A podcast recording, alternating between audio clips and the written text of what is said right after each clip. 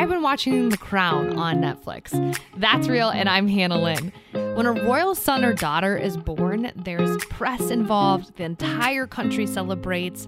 It's way over the top. That's not how it was when Jesus was born. The biggest thing that always hits me when I read the story of Jesus' birth is how God didn't come down as a ruler or a king. He came down as a baby in a manger. So many times in history, our generation included, we look to political leaders, presidents, rulers to bring us peace and hope. But our hope is in so much bigger than just a president or a king or a politician. Matthew 2 5 through 6 says, and you, O Bethlehem, in the land of Judah, are by no means least among the rulers of Judah, for from you shall come a ruler who will shepherd my people Israel. Our hope is in the King of Kings. That's real. More on social media at That's Real Radio.